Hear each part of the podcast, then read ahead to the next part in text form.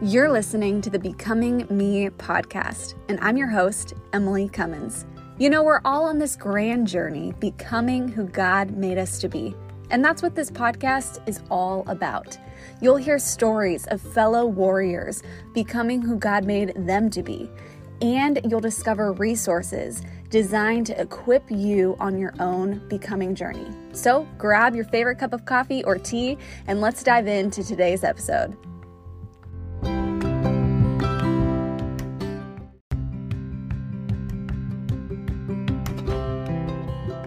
You're listening to the Becoming Me podcast, and I'm your host, Emily Cummins.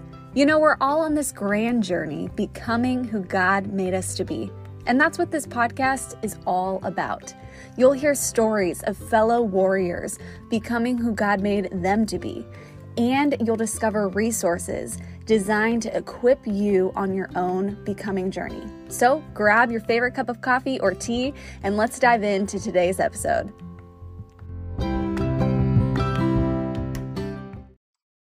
Well, hey, Becoming Me dot t v, I am so excited to introduce you to my friend Jordan. Jordan, welcome to Becoming Me. What's going on?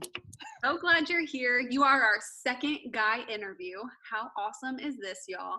Um, and let's kick it off with the best, most fun question. Like, who in the world is Jordan? Ah, that's so tough. I was battling with this question all week because, like, it's so difficult to, like, place things on yourself and say who you are. And I think, like, um over the last couple months, I've been more discovering who I am because I've been stripping back so much of my life through COVID and everything. Everything's taken away. So you're, like, kind of back to this, like, foundational of, you're right, who am I? Who are you? And um what are your grassroots? What's the foundation of who you are? And, you know, um I was a preacher, youth pastor out in Jersey for the last two years. Um, currently in Denver, Colorado, just kind of living life. um, my sister and brother-in-law live out here. Um, so I bought a new car, traveled across country, stopped in a couple places. Um, but yeah, you know, I really, I'm Jordan. I have a heart for seeing people really made alive in Christ and um, to the fullness of what that means also. You know, we hate seeing people settle. Um, mm-hmm. for where they're at, or not really tapping into everything that Christ has for them, um, which is actually what really attracted me to the um, Becoming Me, everything that you're doing, because it's, like, talking about, you know, how are we moving forward into who we're destined to be, you know? So to ask who we are today is, we're just along this roadmap on a process of who God's making us to be. Um, and I'm just excited to be part of that, you know? Yeah, I'm excited to have you be a part too. And one thing I've learned about you is that you're very passionate about worship. So what's yeah. your favorite worship song? Oh my goodness. Um, it down. Oh my goodness. It depends on the day, but I'm going to say, I honestly think I want to go back to, like, Inside Out by Hillsong United. Um, just like, I think that so much of the faith is, like, produced on the outside. Like, we try to produce this perception that we're believers from the outside in, and we want to show people that I'm a good person. We want to show people who we are. And that song is just, like, from the inside out of my soul, I cry out. And that really only comes from this inner heart change that the Lord puts into you that then, like, produces fruit out of you. And that song to me is just always, like, it's so rooted. It's so rooted in who I am and, and what I live for, and just reminds me, like, of anything that comes out of me can't be even produced by me. Mm-hmm. It needs to all be produced by God. Um, that's my number one worship song. I wish I could sing, man. I wish I could sing too. Definitely yeah. cannot. I'll stick to speaking. Uh, but the last thing, we talked about Enneagram a little bit before we hopped on. And yeah. uh, what Enneagram number are you? I'm an eight. So I like to be in control, and it's really hard for me to, like, not be super blunt and just, like, tell it how it is. Um, but something that I've learned with that, being an eight, I've had to adapt to this, that I had to show people, if you're an eight, just take this. You got to let people know that you love them before you critique them. Um, I've got a really close friend of mine who's actually a one, and ones are, per- right, ones are perfectionists, and they like to, like, hey, like, I could help you with what you're going through. But in the same way ones and eights kind of approach people sometimes before that person's ready to receive yeah. what you have to say. So like being able to establish that love for people, that they know where your heart is and where it's coming from, has been so important in my leadership walk, you know. No, that's really good. Very, very good point. So we talked a little bit about who you are now. Um, I would love for you to take a few moments to unpack your journey. Like, what's your story? What has made you who you are today? Yeah. Yeah, so I grew up in Jersey, at the Jersey Shore. We don't pump our gas, we pump our fists. And, uh, you know, I grew up in the church, actually, and my dad and mom were always um, very heavily involved in the church. Um, my dad's been elders at multiple churches, worship leaders um, at different churches, and my mom's always been involved in women's ministry. Um, but for me, I think growing up in the church was more, it was always just like a Sunday thing. And really, if it was my choice, it'd be a no day thing. Mm-hmm. Um, you know, so from a, from a young age, I always knew who God was. I always knew that at some point in my life, you know, I'd start taking this seriously. I'd start walking the path that Christ had for me. But I wanted to fit in as much of me and as much of the world as I could before I came to that place. Um, you know, so that was really like my life path growing up. Um, was always, my mom would always say, like, you can't have one foot in the world and one foot in the church, you know the saying. And uh, that was my life until twenty seventeen, August twenty-sixth, twenty seventeen. Um, yeah, which is like, when you look at the clock, it's like not that long ago. Um, but, you know, God was so gracious to me growing up, giving me such a firm background mm-hmm. that the second that he captured my heart and really revealed himself to me to the point that he was undeniable to me. Um, it was like everything that I needed to know to start my faith walk was was already in me. Wow. Um, and so it was like, it was very, it was very crazy. It was really a crazy transition. Um, but I went to Colorado Christian University out in Denver. That's where I got saved going into my junior year, uh, sorry, my senior year. Um, I played two years of basketball there. Um, Growing up in Jersey, playing basketball there, moving out to Denver um, was like super exciting. At the time, Denver was, um, I think, one of only two states in America that had legalized marijuana. And that was like a big draw for me, although, you know, my parents didn't know that that was really like a big draw for me. Mm-hmm. Um, and so much of my life was secret at that point. Um, but yeah, I remember going into my senior year of college, and it was sometime within the last year of that that I was watching the Olympics okay. with my friend um, on the couch at our house. And we're watching these people who are like doing like the, you know, like the little, I don't know what that thing's called. You know what I'm talking about? Like shuffleboards on ice. Yes. Yeah, yeah. Um, and we're watching this and we're like, man, like if I dedicated my life to that, I might be good at that. You know, and it was like, there's nothing in my life that I'm really, really good at. Mm. And I think that like, part of what you do and part of what each of our walks are about is like finding the thing that God has made you to do. Yeah. You know, we were all given gifts. We were all given skills, and those skills ultimately were given to us to build the kingdom. Yeah. And we have a choice whether we want to build the kingdom with them or whether we don't, mm-hmm. you know, whether we want to use our gifts to bring people to death or to life. Yeah. And um, for a long time, I chose death. For a long time, I chose that I wanted to be the person throwing the coolest parties, or I wanted to be the person, um, you know, that people wanted to be like. And I thought that if I wanted people to want to be like me, I had to fall into a certain mold, um, you know, which is, I think, something that really, like, is contagious in our generation and our culture mm-hmm. of, like, if I want people to want to be like me, I got to look like that person because I want to look like that person. If I look like that person and this person wants to look like me. And that was just so much of um, what I was driven after.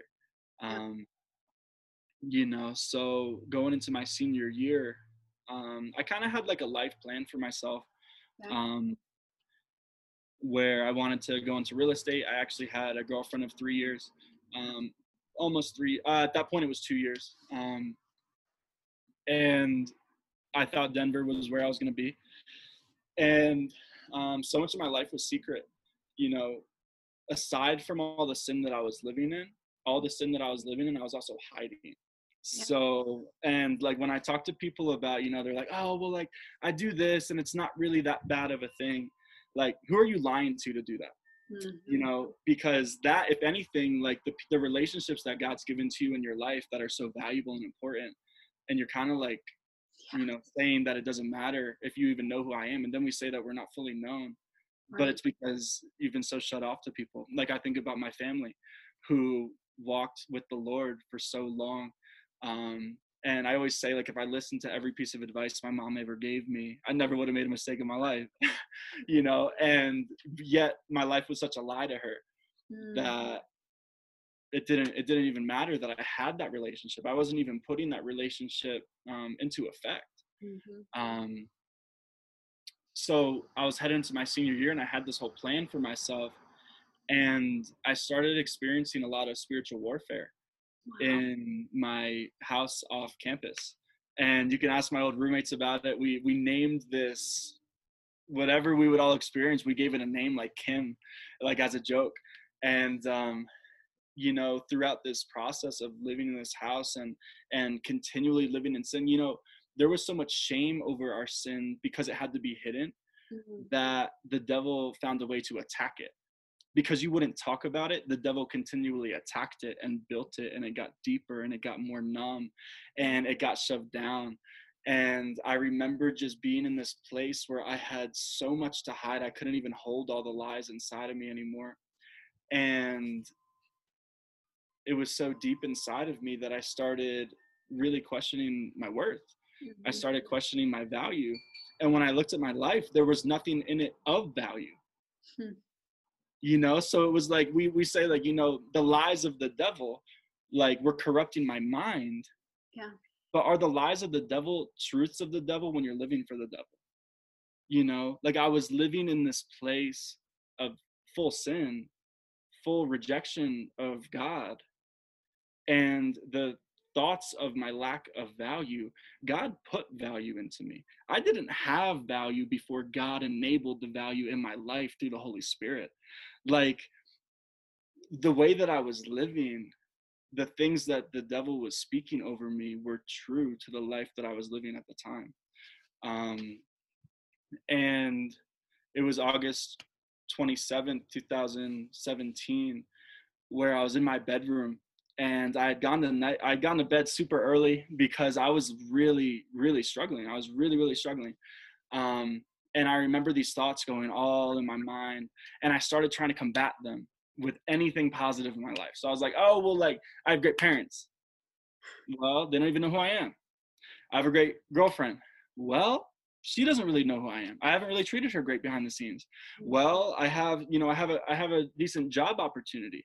Well, there's not really any, for, for me, there's not really any fulfillment in that, you know? So I, I had all of these things that I had built up in my life. And when push came to shove, there was nothing to hold on to for me.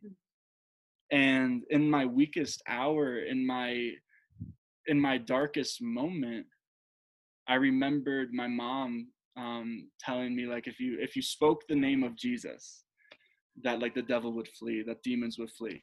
But I didn't want to go that far. So I went and I was like, you know what, where's my Bible? Now I'm at a Christian university living with, with five Christians, and there's not one Bible to be found in this house. Um, and we're searching everywhere. I like got my roommates out of bed, like to help me find a Bible. and, and I walk back into my room, and this is where I experienced God. Mm-hmm. I, I walked back into my room, and um, I heard, I heard a voice in my room. Ultimately, I heard God's voice in my life, and it said, get on your knees, you're mine. And literally out of nowhere, I'm just like, and I told you earlier, I'm an Enneagram eight, so nothing amazes me more than the power of God and showing me how little I am. And being powerless before the creator of the universe, on your face in tears, literally, like I was like drinking water and it was pouring out of my eyes. That's how much I was crying, of just like the the power of God, the presence of God. And from that moment, I went into my garage and I threw out all my paraphernalia. In that moment, I went into the refrigerator and threw out all my bottles of booze. In that moment, my life was forever changed. Wow. And that night, that night I spent in prayer. Like, I don't even know if I had ever, I had prayed before, but I had never like spent time alone talking to God with my faith as my own. Um, and he really laid out the path for me, where he wanted me to be, where he wanted me to go. Um, and I'd love to say even that I was obedient to that at that moment, you know, um, because I, I had a Jonah moment shortly after that, where God was telling me to go work for this church back in New Jersey. To my old youth pastor um, had just planted a church, Wellspring Church in Toms River. And um, he's telling me to go there. And I'm like, well, like I've given up so much of my life already. Like maybe I could hold on to a couple parts here. Mm. You know, I'll give up the drugs. I'll give up um, sleeping around. I'll give up these things. Yeah. But I kind of want to hold on to a couple things for a period of time. Um, I'll take a, I'll take a pause there for a second. I'm sure you want to get something in. Wow. I mean, what a journey. And thank you for unpacking just who, who you were and how you leaned in and trusted God and got flat on your face, and you embraced just being super vulnerable. Like yeah. That's a big deal. So thank you for unpacking that. And then I love how you even pivoted to, because it's so easy for all of us to think like, oh, I have this moment with Jesus and then I'm going to be perfect as the Enneagram one. Here it goes. Life's good. Yeah, exactly. Like I'll, I'll just follow him perfectly now. And yeah. You have that moment that's super powerful. You remember the date. It impacts you deeply. And then you step out and he asks you to do the next thing. And you're like, ah, maybe not. Yeah. And um, so walk us through like, how did you, because then I know you did end up going there. Yeah. So walk me through that ah, part of man. your journey. Yeah, so it was about a year before. I, so I got saved August twenty-seventh. September first of two thousand eighteen was my first day at Wellspring. So almost a year and like three days. Um, so he called me to this church. And he told me, I said, because I, I told him, God, I don't know anything about ministry. I don't really even know that many people in ministry. I haven't been in contact with them that I could just like reach out. And he put the name Jason Koash on my heart. And I was like, oh, no, now it's going to be real. I don't want to do that. So I didn't call him. Your youth pastor? Yes. Okay. So I didn't want to call him. Okay. Um, and, you know, six months later, um, Jason called me on a whim. And he said, hey, like, God just put you on my heart. We're looking for someone to start our youth ministry. And I was like, uh, yeah, I'll pr- I was like, yeah, I'll pray about it. Now, this is like exactly like, yeah, I'll pray about it. How many of us do that? Um, and because I'm still, I'm still um, dating this girl that I've been with for a long time. That was really one of my main reasons that I didn't want to move. Gotcha. Um, I thought she was, I thought she was the future for me. Mm-hmm. Um, and uh, I told him no. I told him no. And I said, you know what, if God wants me in ministry, I'll find my own way there. And I signed up for a mission trip to go to Kenya. Okay. Literally, like Jonah, when he gets sent to Nineveh, goes to the end of the known world. Like at at that point in time, where he was headed was literally the furthest he could possibly go. And in this moment where God's calling me to New Jersey, I decide to go to New York and then Qatar and then Kenya and stay there for two weeks, working in the second biggest slum in the world. Wow. Where there are a million children in this slum. eight hundred of them get to go to school. eight hundred out of a million get to go to school. And I was working at that school, ministering to students. Wow. Um, and so much happened on that trip. I remember I was, the first time I'd ever ministered to somebody, discipled anybody, I'm sitting at this table with five or six um, students, and God just started speaking through me. And I was like, what the heck is happening? Like, these are, I don't, I don't even know what I'm telling you right now. Like, I got up from that table and I was like, I, I don't know who said all of these things. And this was the first time it ever happened to me like that. And I felt the Lord say, this is what I made you for. Mm. And I immediately went back to that Olympic moment of saying, I'm not good at anything. And I remember God saying, as I'm ministering to this table of students, this is what I made you for. This is what you're good at. This is why I created you. Wow. Um, that night, I'm sharing my testimony with my Kenya team. And I share my whole story about how I got saved and God called me to ministry. And I leave out the part that I'm literally Jonah right now. And my buddy Bryce was in the room, who I, who was the only one in the room who knew the whole story that I was running. And I get done, everyone's like, you're, you know, praising me, give, encouraging me. And little do they know, like, I'm literally Jonah in the belly of the whale. And uh, Bryce goes, that's not the whole story. And I'm like, like looking at him like, come on, bro, like, don't do that to me. And um, I end up sharing the rest of the story, how I was actually running. I walk back to my room that night. Sitting next to my bed is a letter from Pastor Jason. Wow. Sitting next to my bed is a letter from Pastor Jason saying, after I shared my testimony, if you were defined by your past, you would be A, B, and C, but you're a child of God, which means you're a new creation. For some reason, um, God continually puts you on my heart to come work this job. This is your last offer. Do you want to come work for me? Oh my in God. Kenya. in, in Kenya. You get back to the States and you're like, I'm going. And you move. Oh, I, I called him that night. I called him in Africa. Wow. um, yeah. Yeah. So, I mean, that, and that really started the process. Cause for a year I was in like this holding period of disobedience. And the day that I actually fully accepted, I accepted my salvation yeah. a year earlier, but I didn't surrender to God's plan until a year later. Big difference. Yes. Big that's difference. Good. And a lot of people start here and stay here their entire yeah. lives. And we never say, you know, I'm willing to actually be obedient and follow what God has for me. I want the salvation, but I don't want the responsibility of my salvation.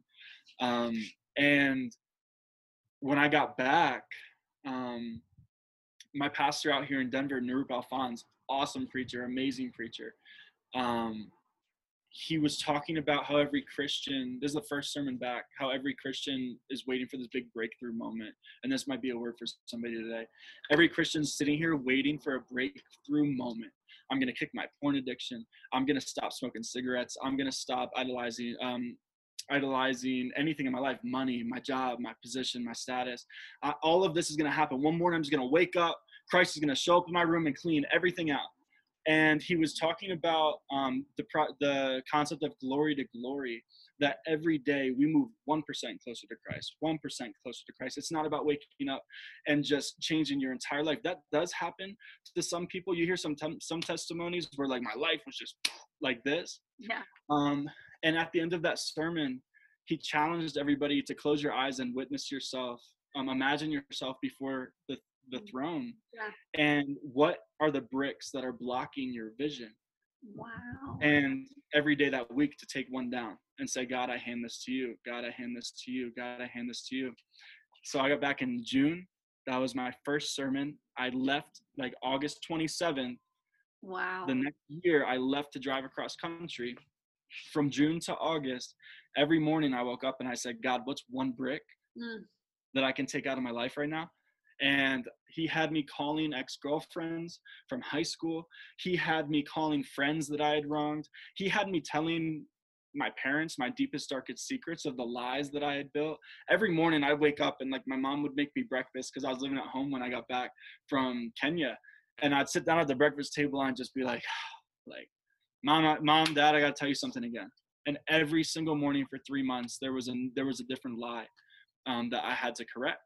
Wow. But a lot of the time when God wants to move us forward, we got to go backwards and clean up our past before we can really get there, mm-hmm. because we can't be pulling this bag of stuff with us everywhere we go. He, there's freedom in that, but the freedom in that only comes when we allow God to redeem us from it, yeah. you know? So where he was bringing me, he was saying, you can't bring this stuff with you.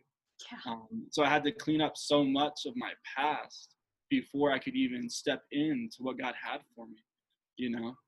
I love how you unpacked that moment of salvation, but then the journey of surrender. And that's really the journey of becoming. I mean, every single day, the only way you can become who God made you to be is to walk in surrender to him. Yeah. Um, you know, and if you were, so let's say you're having a cup of coffee, it's a cold, snowy day in Denver.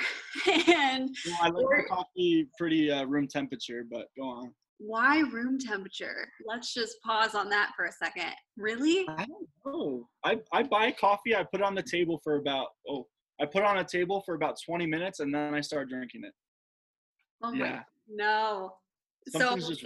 it's not iced coffee, but you like it in the middle. If I get iced coffee, I wait for the ice to melt. Okay, so so you order your lukewarm coffee, and okay. mine's really hot, and I don't know how this other person is ordering their coffee, but you're sitting down and you're encouraging someone else. They're on their own becoming journey. Wow. What would you say to encourage them? Yeah, you know, I think I think a lot of times we question the sovereignty of God. Um, and what I mean by that, um, going into almost just really quickly the next part of the story, the season that I'm in currently, um, I actually, after two years, I was, I accepted a two year internship at that church, which turned into a full-time job. I, I built a youth ministry from twelve to a hundred, and it was really like an, an awesome experience. And coming towards the end of that season, I felt God calling me out. I felt God saying, your time here is up. And he wasn't necessarily saying, this is what's next. Um, and that's the season that I'm in right now, is that I'm unemployed. I received my last paycheck this morning. It was super bittersweet. Um, I received my last paycheck from my church this morning. Um, and that's why I'm out in Denver. I'm just traveling, and I'm really like spending a lot of alone time with God. I'm trying to value the season that I'm in. Um, but we question the sovereignty of God, because there were moments during this past uh, month or two that I've asked, like, God, like, why are you doing this? Why are you calling me out without showing me what's next?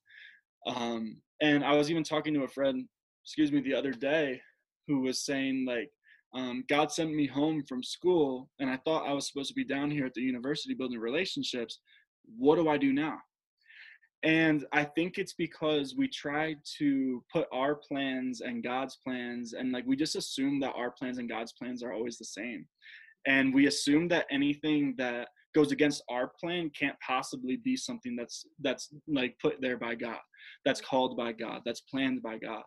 Um, you know, God takes the worst of situations and makes them for our good according to his will. And that's the key, according to his will. Um So for anyone, like this season that you are in right now has a purpose. You know, we look at COVID, we look at coronavirus that hit us, and it was it was so detrimental to society, to mental health, to so many different aspects of our lives. Um, but how many of us were able to see and identify maybe some areas of hurt in our lives that we had never dealt with before because we spent so much time in quiet? You know, how many of us were able to identify maybe some of the foundational parts of our lives that really were unhealthy that we were building on? Um, every season that God puts you in, there's a purpose for it. He's either preparing you for what's next, or he's using what he's already given to you for now. Um, so like in this season right now, God has prepared me for this in my last two years of ministry. And in the season right now, he's preparing me right now for what is next. And every season has a value, and you don't have to be on a stage to have value. You don't have to be making a bunch of money to have value. You don't have to be in the relationship to have value.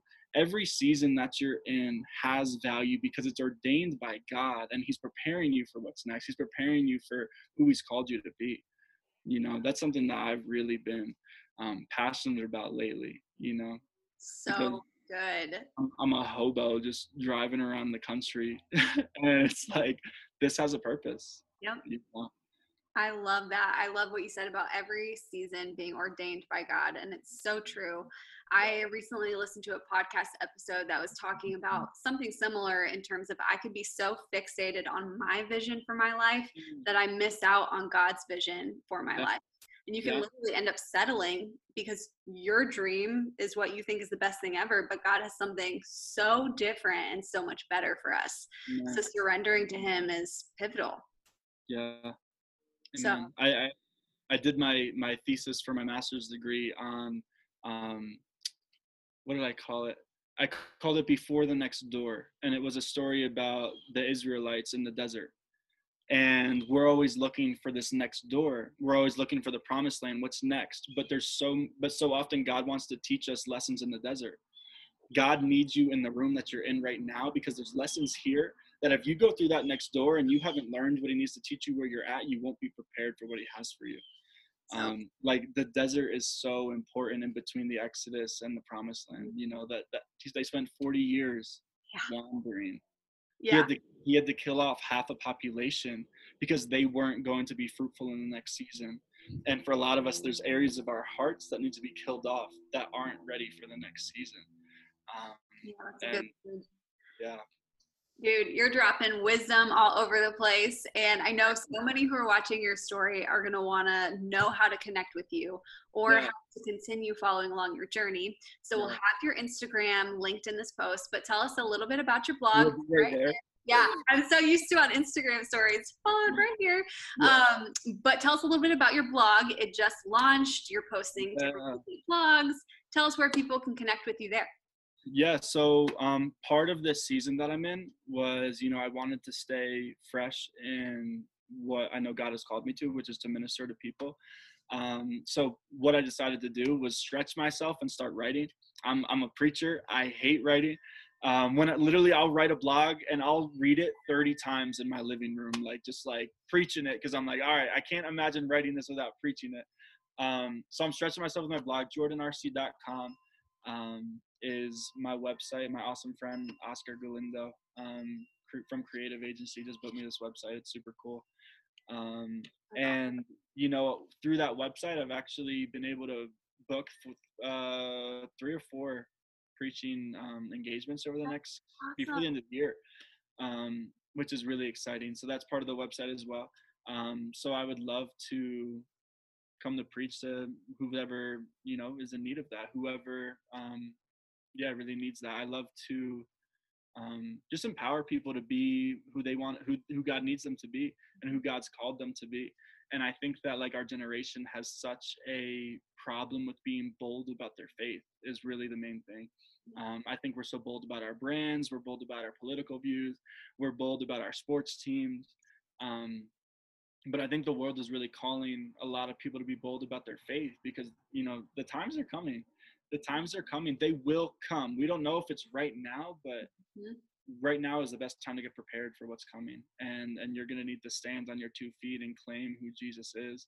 Um, there's a ladybug going by me. That's pretty cool. Um, sorry. That's awesome. A D plus eight.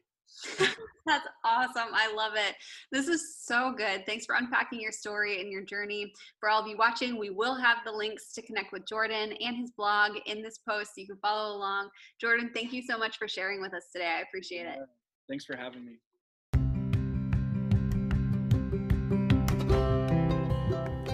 Thanks for tuning in to today's episode of the Becoming Me podcast.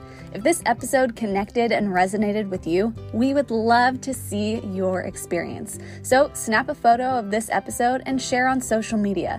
Don't forget to tag us by tagging at Emily B. Cummins.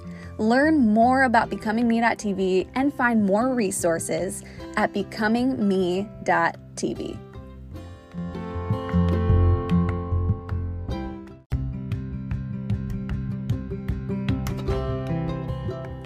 Thanks for tuning in to today's episode of the Becoming Me podcast. If this episode connected and resonated with you, we would love to see your experience. So snap a photo of this episode and share on social media. Don't forget to tag us by tagging at Emily B. Cummins. Learn more about Becoming Me dot T V and find more resources at Becoming Me dot T V.